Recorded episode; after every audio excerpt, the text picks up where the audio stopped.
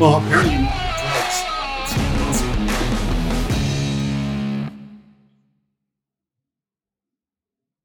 All right, welcome everyone. I want to uh, welcome Oscar uh, Munoz, uh, who's joining us. Now, this one, Oscar, we've been trying to make this happen for uh, for quite a while. Uh, your story is I I just can't begin to fathom the the story arc to your journey. I mean, an undocumented immigrant uh, becomes one of America's most successful and self-made CEOs. That's that's the American dream. And I'd love to have guests on like you that have actually come from very little uh, and then risen to to such a level through hard work. And if we can get just one or two or three nuggets from you that people can implement into their own lives, then hey, that's that's a success. So, Oscar, welcome. Oh, thanks for having me, and congrats on on your success with, uh, with your new business ventures. But more importantly, uh, you know what? Thank you for your service. Uh, it's uh, it's quite the uh, not just the service, but you know, Team Six. that's a that's impressive. Okay, to a lot of us. Uh, congrats on that. Thank you. with with regards to the business, talk to me in 10 years i'll let you know how it's uh, it's going i'm a i'm very much as we call a a new guy uh, i think the only thing working in my favor is uh, is a sense of urgency uh, and work ethic. So I, am just not going to quit. But for for for the listeners please from the very start I, i'd love to know about your family and and the journey into the united states. Particularly it sounds like you guys settled down in southern california which is my home state. But give us the entire background uh, with what you're comfortable with. Sure. Um, you know, not unlike a lot of people, and I, have never really spoken about it until I wrote this book, um, just because it just wasn't evident. I would, didn't want to have that, oh, gee, look at me, I, I need something extra or special. But the, the simple story is uh, I was born to a, to a, my mom was a single mom. Uh, and as after I was born, she had the opportunity. Uh, my uncle had already come to the United States this is in uh, the area of Juarez, which is south of the border of El Paso.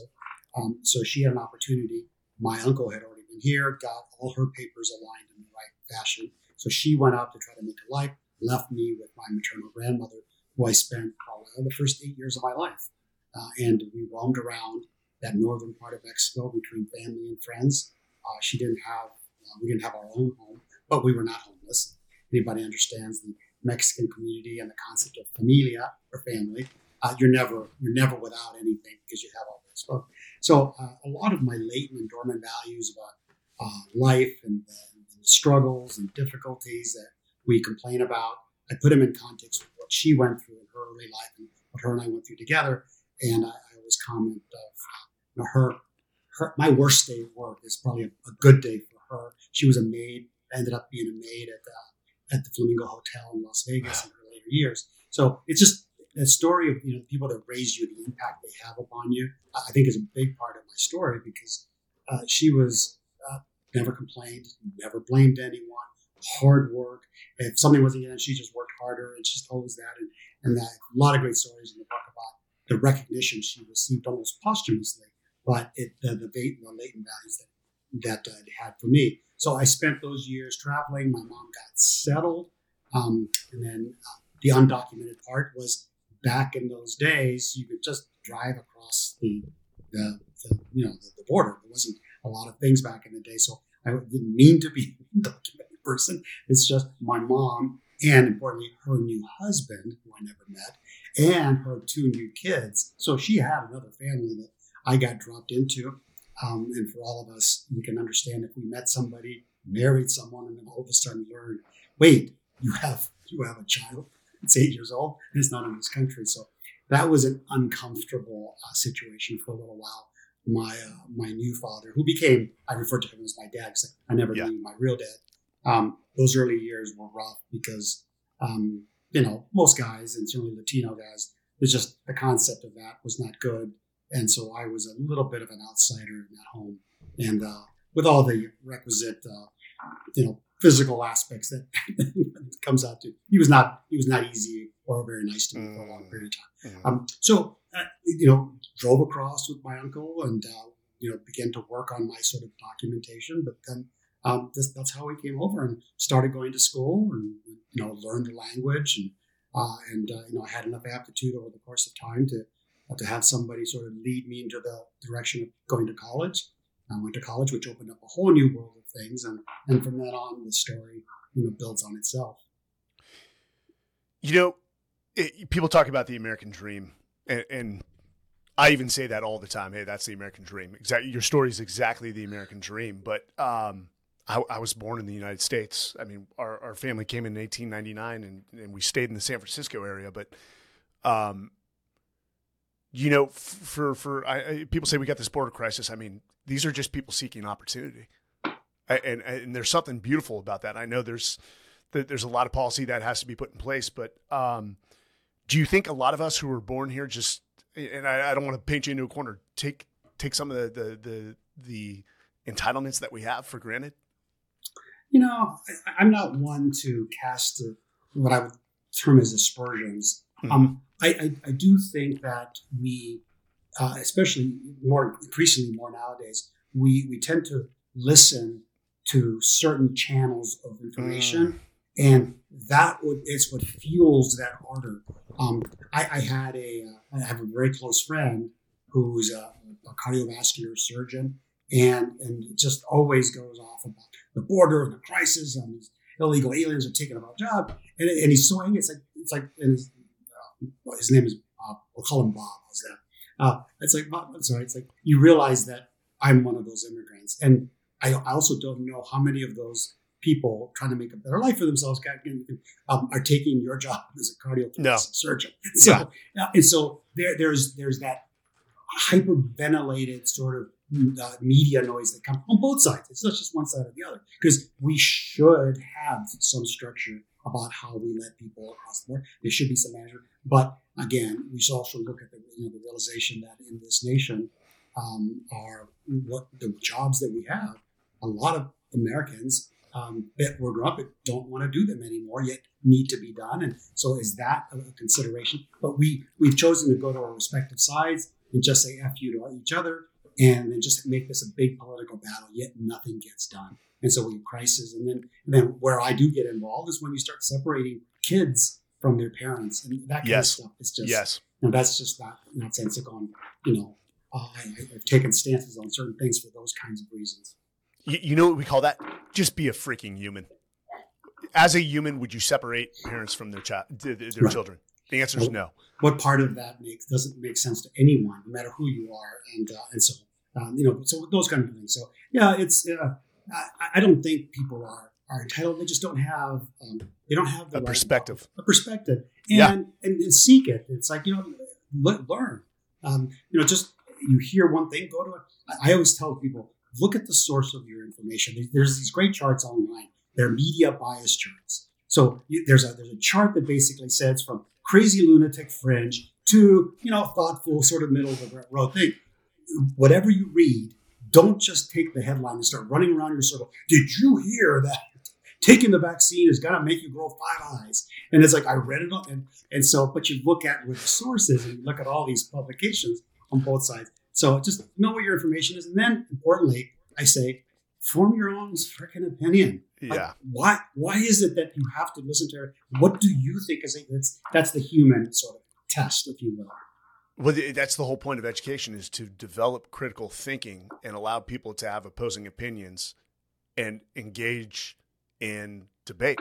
But hmm. well, I do want to avoid. I, I will say this: you sound like a centrist. I'm a centrist. Uh, when people ask what that is, I said we like to solve problems. Uh, so uh, I think this this issue with the uh, the border um, is is of our own doing. This has to go to NAFTA and everything else. This this was avoidable uh, in in focusing on the wrong areas of the world when we should have been focusing here on the United States in the North American continent to make the general area better. But I, w- I will tell you, we've got, and I'm going to brag on her. I love it. We just helped her form her own company alongside two partners but she is a first generation American. Her mom came across the Rio Grande uh, when she was pregnant with her, and uh, oh, this young woman, just the work ethic and just the character are are amazing, and I I cannot wait twenty years from now to watch what she uh, she does. I mean, she's doing it every day. But so you were the first of 10, uh, well, the eldest of 10 children uh, within the familia and first one in your family to attend college. Was, uh, I've, I've, got to ask, financially, were, were, there scholarships or were you working day and night on top of studying? No, I was very fortunate. Um, uh, again, people come into your life to help you. And while in high school, um, because of the environment, my dad was a meat cutter, a union meat cutter. My mom was a stay-at-home mom. Nobody in our you know you know community, certainly in my family, had ever gone to uh, college. And uh, Mrs. Duckworth, a high school counselor, caught me in the hallway between classes one day and like, "Come over here." And I'm like, "Oh, I'm in trouble again." Uh, and her question was, "Hey, I saw I don't know you. I saw some of your test scores. You know, where are you thinking of going to college?" And my answer was, um, as honest as I said, "What's a college?" And then she started laughing off, like, no, I don't know what you're talking about. And so she took it upon herself, and I learned later, many others, not just me, to sort of help them understand that this avenue was potentially open. Now, that's the first part. The second part is to your point, the economic aspect is like, what does this mean? And I mean, I have to go somewhere and travel, and how would I? Who's gonna you know pay for all of this?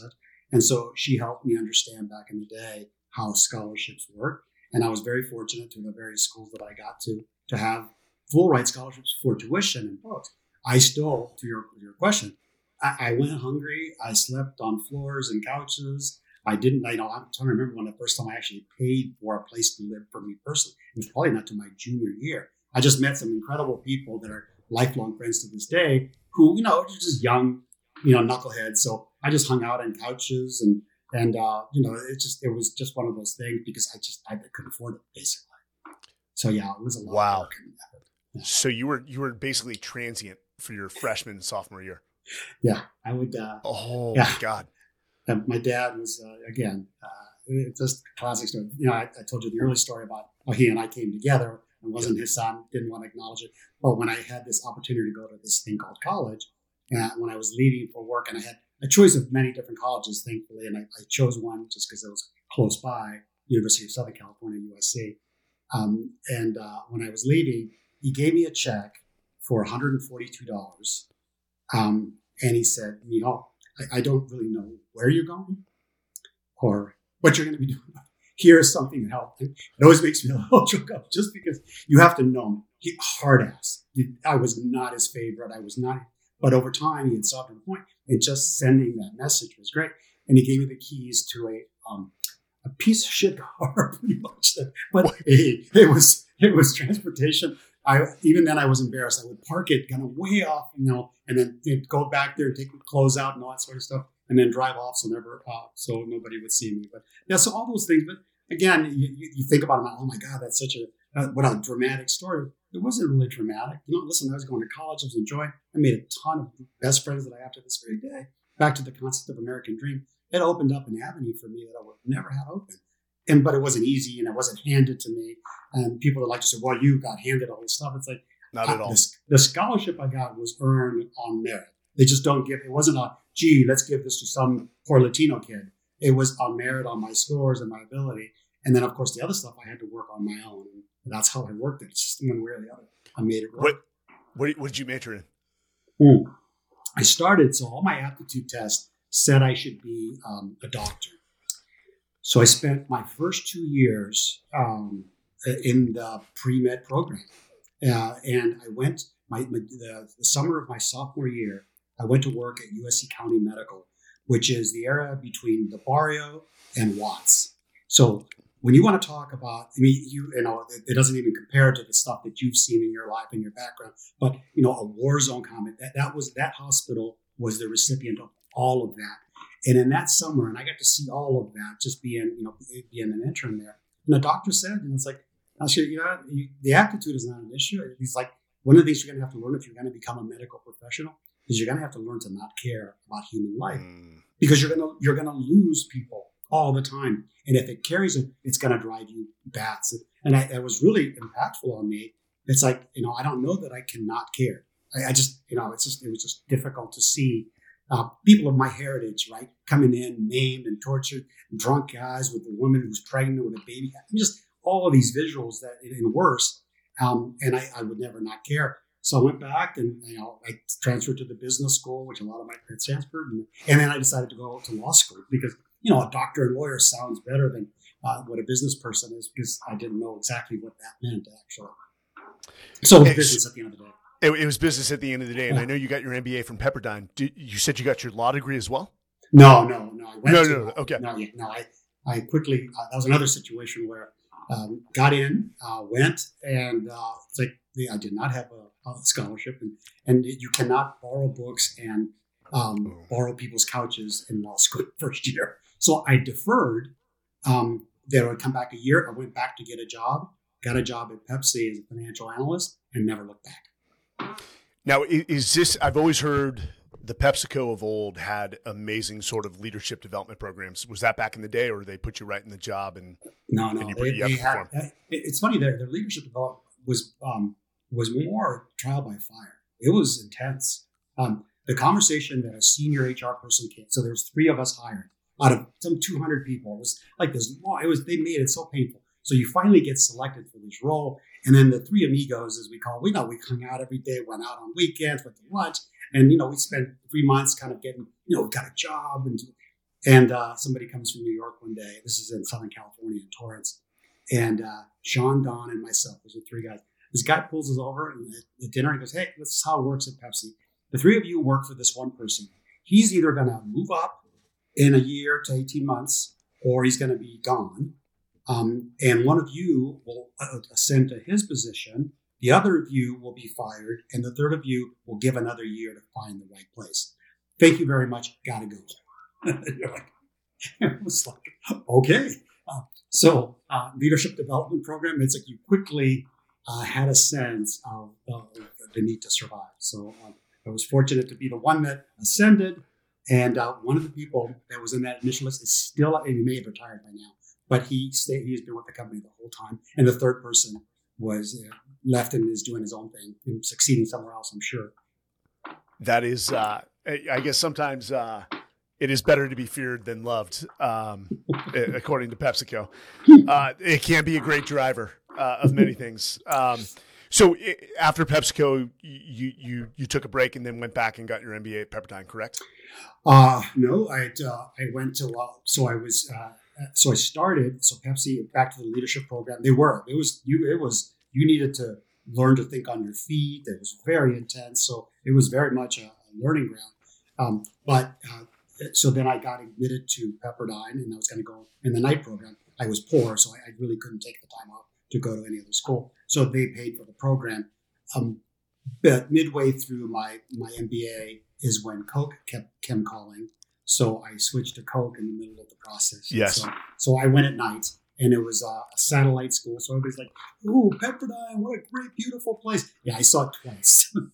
I, I thought you actually went to Pepperdine. Pepperdine is one of the most beautiful campuses It is. Uh, on It the is. coast. Yeah. oh yeah.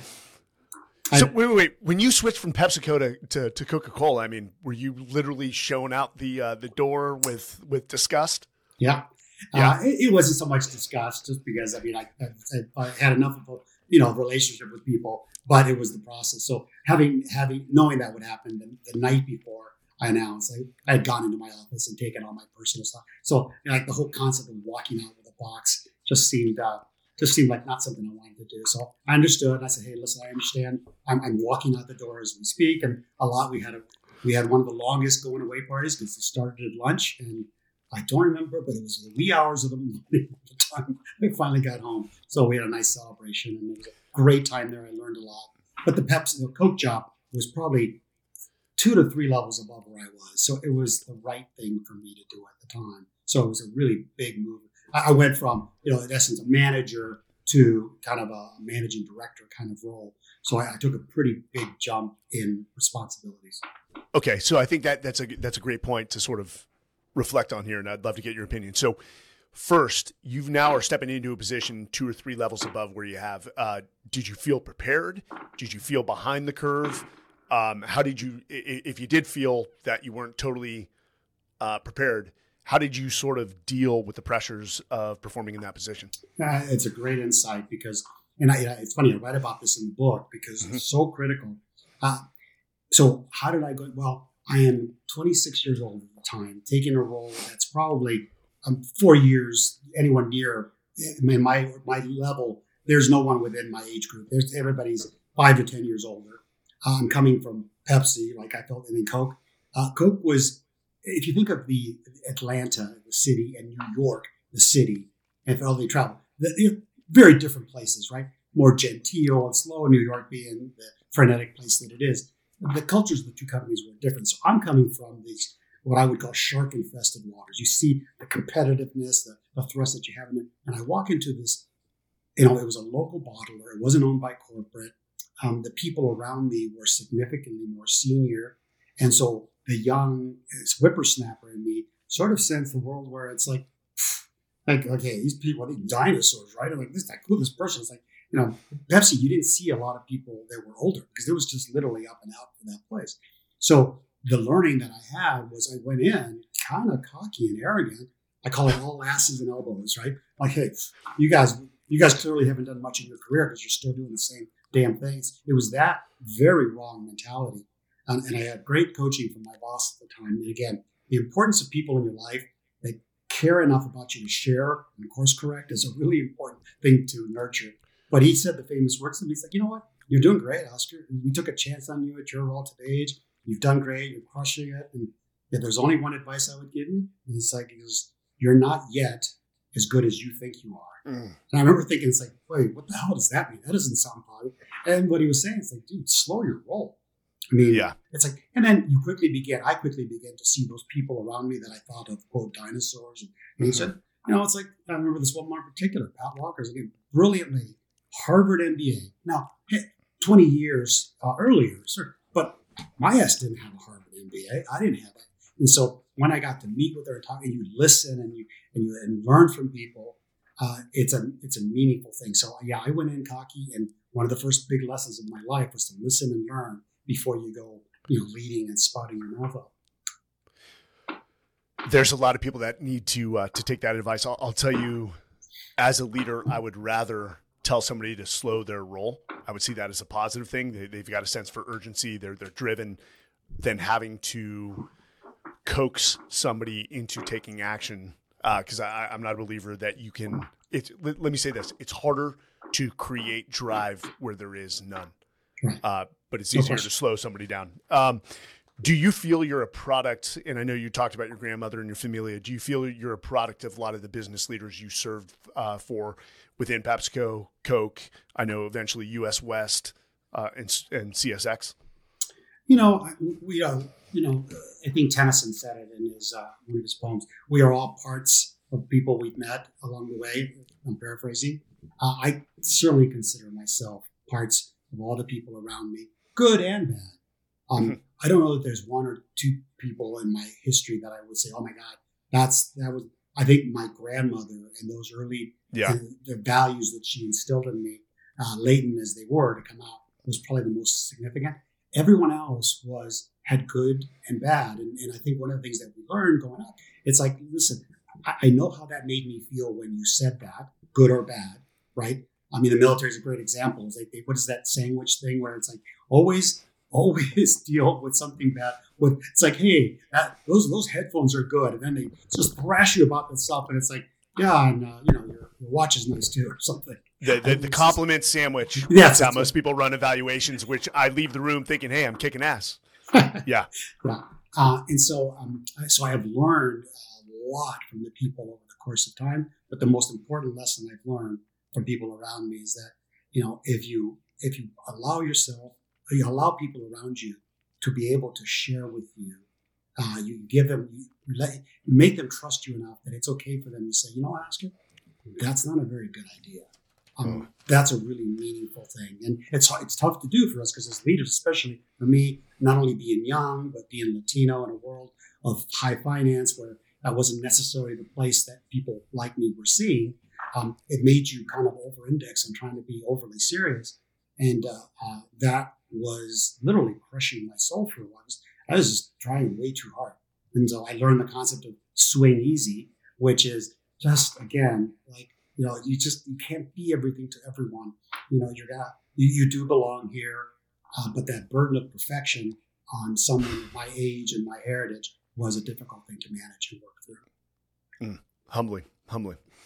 So for the listeners, you you eventually again go to US West and eventually take the CFO role at CSX. I mean, you were at CSX a long time, eventually taking the chief operating uh, role, and eventually the the CEO for a very short period of time.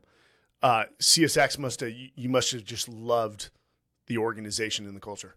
I'm assuming.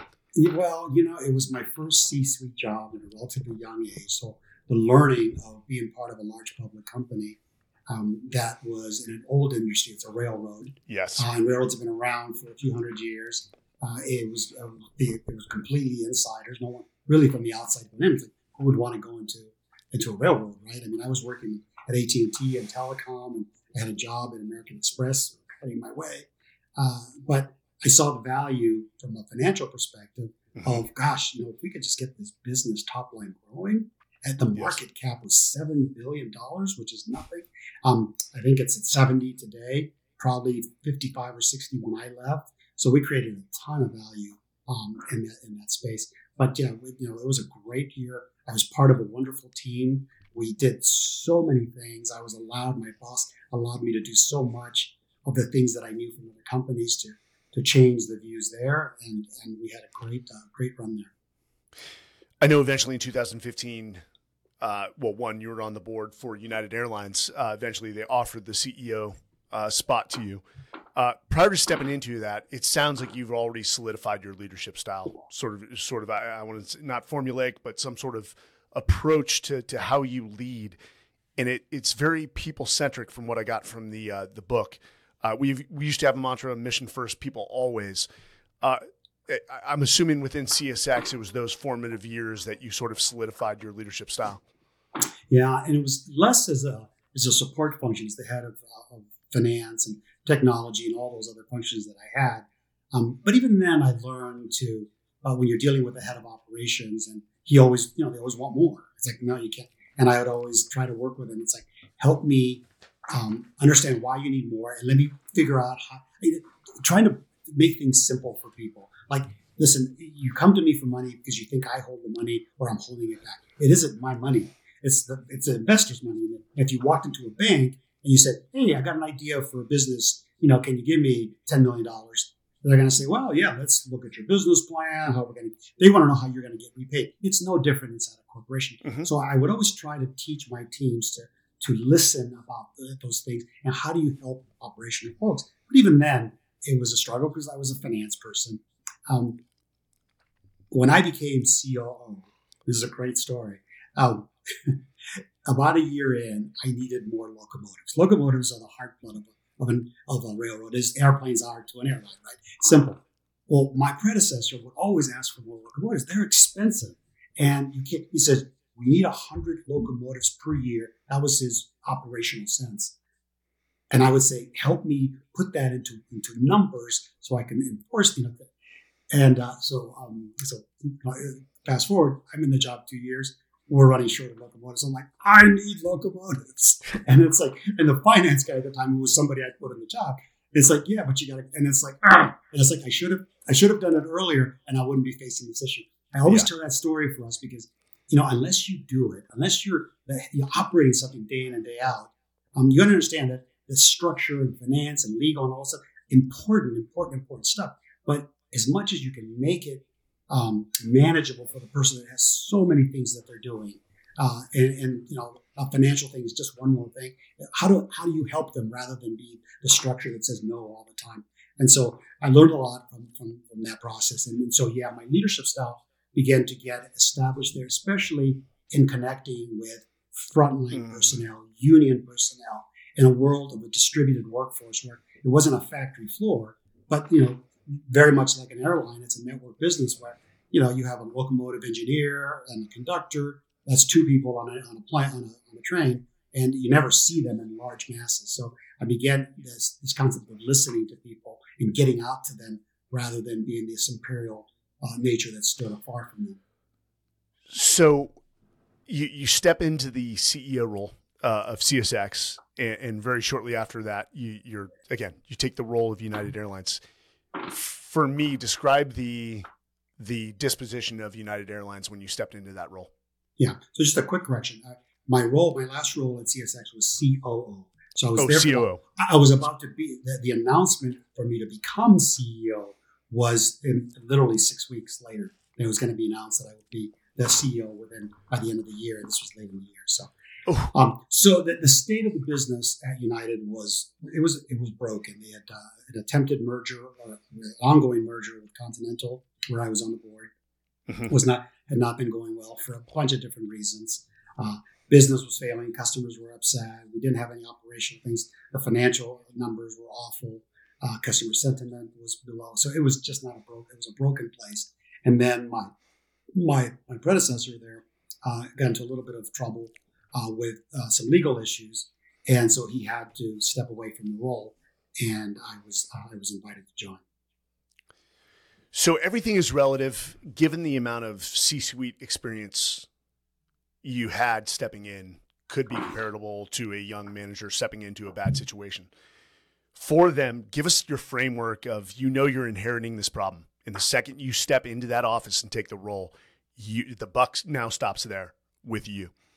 What I mean, did you go in with a blank slate? Hey, let me just figure this out for 30, 60 days? Uh, or did you have sort of a, a methodology you were going to step step in with and try to solve that problem? Yeah. Um, you, you always have your experience. Mhm. Um, the CEO role is an incredibly different animal than a COO role or a CFO role because of what you just mentioned. There is this the buck stops here. Right? It's like okay, there there's no one that you you don't have a boss. Your board is around, but you it's your decision. And so um, that concept was, was a little daunting for sure. Um, I've talked to you about I never walk into a situation all asses and elbows. I wanted to truly listen and learn uh, because the place was broken.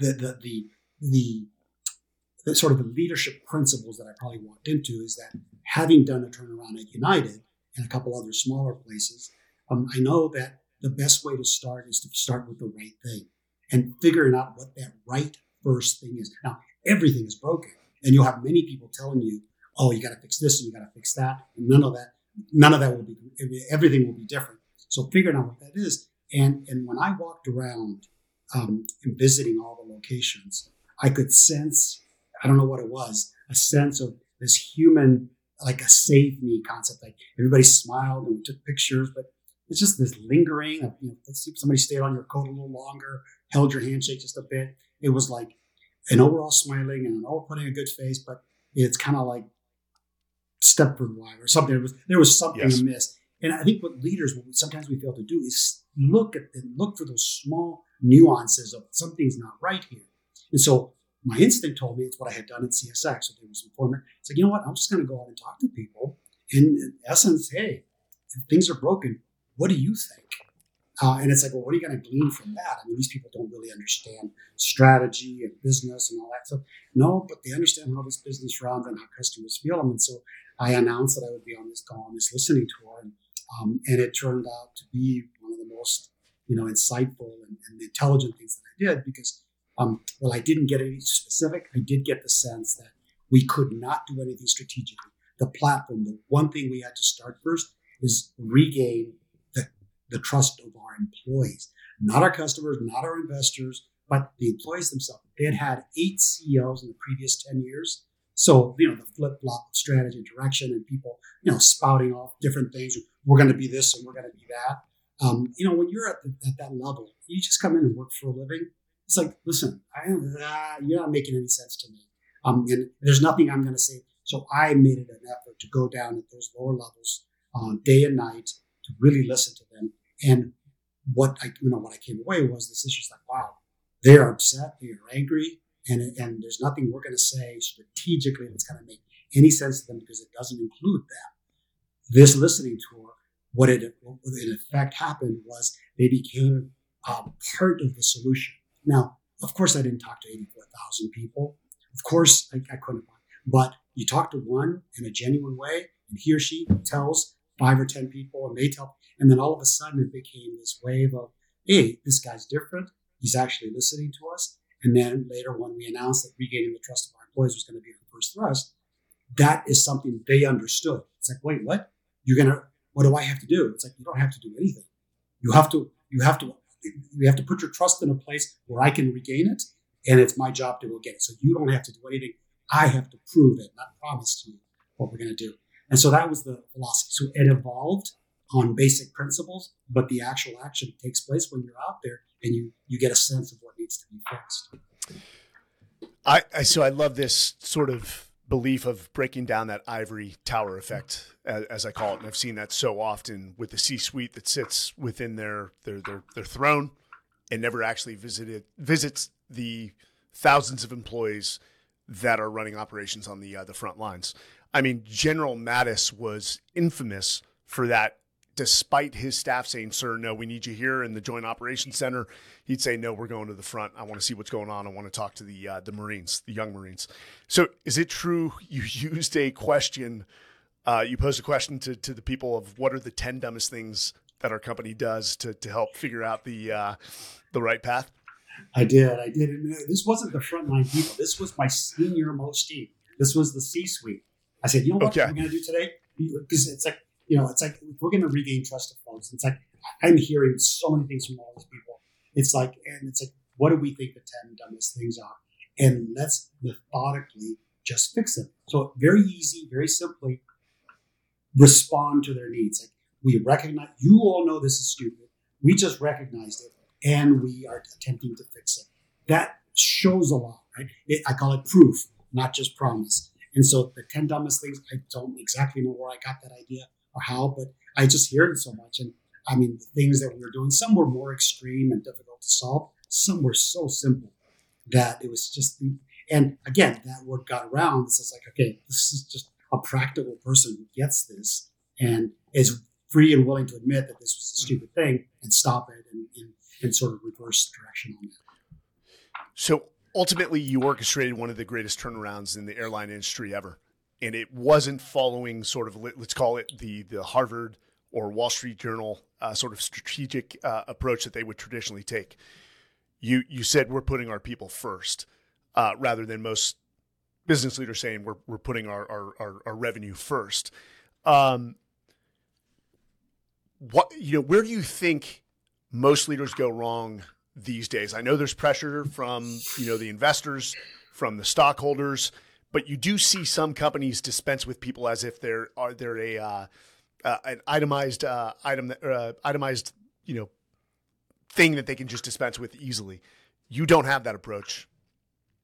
Yeah, and it, it's a delicate balance for sure because you just you can't walk around everything's nice, everybody's sweet, and mm-hmm. and you know you, you, the business has to work, so you have to make tough decisions for sure. Uh, but again, I, I think the the um, we increasingly live in a world where we're attenuating ourselves from people, right? It's so easy to be hybrid and work, uh, and it makes so this isolation, the ivory tower, as you, as you dub it, it gets even easier because you know I'm not supposed to travel out there. So I, you know, it's it's hard for me to say writ large what leaders do or don't do. I, I don't believe a lot of them um, believe in the philosophy of listening and learning first. Um, and a lot of it is people that reach the level are pretty intelligent people, sometimes highly intelligent. And your brain says, you know, um, that's not a good use of the mathematics, the use of your time with your intellect, figuring out strategic things, and you know, spending time with people who are, you know, it's going to just take a lot of time. It doesn't compute to some degree, um, and I think uh, I think that's kind of a little bit of the problem. And what they have to understand is that that the, the computation isn't isn't linear. You have to, you, it's not the, the value is exponential. Um, and it's, it's, it's when you talk with the humans that are actually involved and the value that you get from that. And so I don't think people believe that it's worth the time or it takes too much or I'm going to set the false expectations gosh, if I talk to everybody, we're all going to have different opinions. And I simply say, it's like, you don't have to promise them. You have a conversation with an individual and he or she tells you something. You just listening makes all the difference. And then you say, listen, thank you for your input this is all going into the hopper. Yes. And it's going to be yes. of decisions. And, and your particular thing, Mayor, you don't promise that you're going to fix everything. You just promise that listening and putting your thoughts into this thing are going to be are going to make sense. And so there are practical ways to get a lot of those things, but you also have to be genuine about it. So somebody may say, okay, yeah, Yeah. I'm going to go do Yes. that. But then you go out there. So Mattis was effective because when he was out there, he knew he wanted to be out there, right? It was not, it wasn't like it was a checklist. A lot of people where they go wrong, this is a place where people go wrong. It's a check. Okay, well, let's, we're going to go visit seven facilities in the next four months. Yeah. And then you fly in, there's a thousand people and cameras and recording. Look at me, I'm with the people. And the people are like, ah, yeah, right. Uh, human dynamics are so simple. We respect and trust in people that we think genuinely care about us. And when, and, and when it's that fake thing, it's like, you know, Yeah. what, you're wasting your time. So I think that's an area where people probably go wrong a little bit. People don't care how much you know until they know how much you care. Um, and I know we've all heard that uh, that line.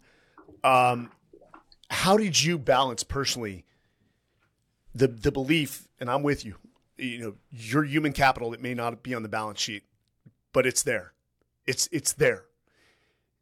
How do you how do you balance the importance of people with maintaining standards? Because I see some people get that wrong and I've seen, you know, uh, I, I'm, I'm blanking on her name, but the former uh, chief talent officer of Netflix, um, it'll come, Patty McCord, talked about how they viewed letting somebody go from a business as a service to them to allow them the time to go find a culture where they truly fit.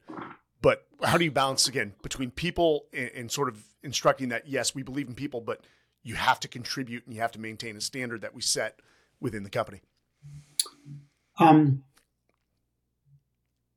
the standards for senior leaders are just different. It's not that hard Mhm. to make a tough decision with those senior leaders because, um, so I have a I, I have a much more uh, an affinity to make the right decision at the senior level for a host of different things: uh, capability, work ethic, um, going with the flow, working with the team, aligning. You know, work, those all those different factors, and it's relatively easy to make those when someone isn't there. They quickly know that they're not fitting, and so almost everyone I've always let go has always been a relatively amicable thing. Um, Yes. uh, one key person says, "Hey, you know, Oscar, I get it. Uh, this is in Chicago, you know, the sports analogy, because you know I'm from the '85 Bears era, and you're more of a Western uh, uh, West uh, West Coast offense, and and that doesn't fit me. I get it. You know, we'll see you later, kind of thing.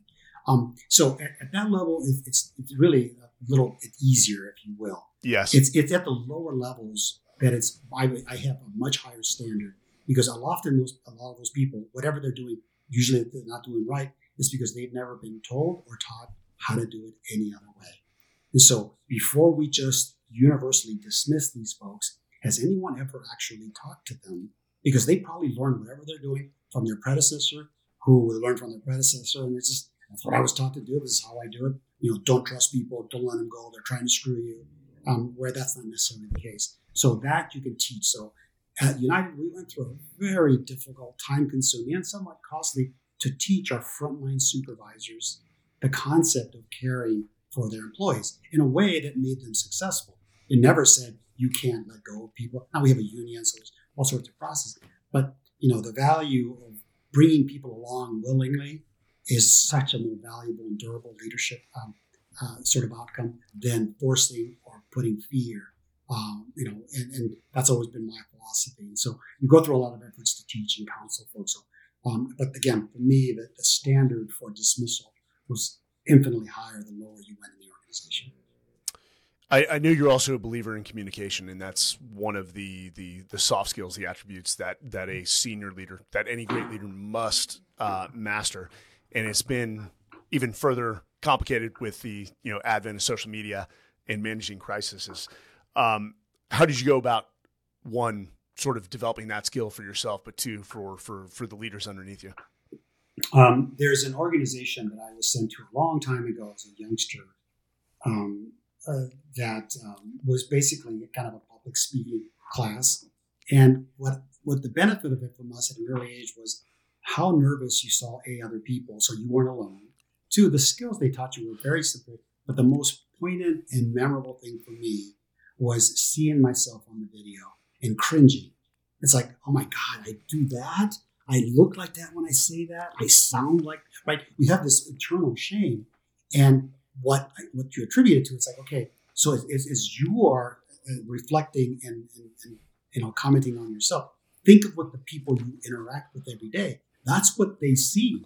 And so for me, that was very meaningful. And I have sent probably thousands of people over the course of my career to this firm to do this because it's just been such a critical sort of life changing beyond the, the technical skills of how to how to talk and direct and look at people and all that, which is important, and more that reflective things like, wow, that's how I come across to people and how I want to change that. And it, it just builds confidence, right? The ability to communicate openly and effectively is is, uh, is is not a common trait, but for people that do it, they usually do it because they're comfortable in doing it, and that's all you have to learn. When you come structure and you're like this, and I'm talking to you, it's like, well, your question, and yeah. I'm reading it. Yeah. It, it's just yeah. there's a there's a better way of doing that. So I think communication is key, and it's an ever, never, ever, ever, ever ending thing. And in particular, in points of crisis, you know, one thing we haven't spoken about, I had a horrible failure in situation with a, a passenger being beaten and dragged off an aircraft. And yes, back to communication, the first response built upon lawyers and, and, and risk managers and, and uh, you know the, you know the working working the, the concept. Uh, my initial public response was utter ridiculous and failure. Um, two or three days later, I'm going live on TV again, getting the same level of coaching and my instinct, the latent values from my grandmother. Actually, it's like she would never blame someone else. And I just said, you know what?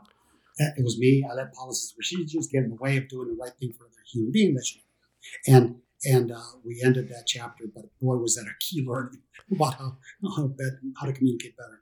I so I remember that vividly. And, and it was on the news. We remember the first response and what I call you broke ranks. You said, "Hey, I appreciate the the strategic advice from all of you. I'm doing this my way," which you knew was the professional uh, uh, way to to demonstrate accountability ability for, as we discussed, the buck stops here, and uh, mm. you did it masterfully. Uh, what I didn't get to, but I, I do want to end with this. Oh yeah, um, that. that. Uh, so no, no, no, no. The so thirty-seven days. Yeah. into the role, you have a major heart attack, which eventually requires a heart transplant. Yeah. What? What? So, I know uh, the, the, stress of of working at a company like C, CSX as COO for years and being on the boards do you think you you ignored your health at sometimes diet, uh, getting out there and, and, and, working out? You know, interestingly, so I'll give you I'll give the broader PSA on this because I think it's yeah. very important. And uh, you know, you have a, a, largely male audience, and we guys are probably the worst. Um, heart conditions and heart issues, heart failure is the biggest killer in America by far. I mean, cancer ain't got nothing on heart disease. And, and mostly because the symptoms for heart disease are, are many and varied. There is no, oh my God, I've got the big one and it hurts. It, it, yeah. it manifests itself in so many different ways. And so um, we, especially as guys, tend to blow it off. You know, we go for a workout, whatever, something doesn't feel right, we feel kind of, we jump in the shower or lay down for a second, you never get up. That's that's a cold hard fact. Mm. And I fortunately had a friend who's a cardiovascular surgeon, actually, um, uh, who we talked uh, who'd always talk to us about how, hey, listen, if you ever feel anything weird, just call 911. You know, the worst you can be is embarrassed that it was indigestion, but the best thing to do is, so when I had symptoms that I had just gone on a run and my phone mm-hmm. buzzed, I went to walk, my legs kind of felt wobbly and I, and I was climbing. Those are my two symptoms. I remembered his views and he said, call 911 immediately, tell them where you are.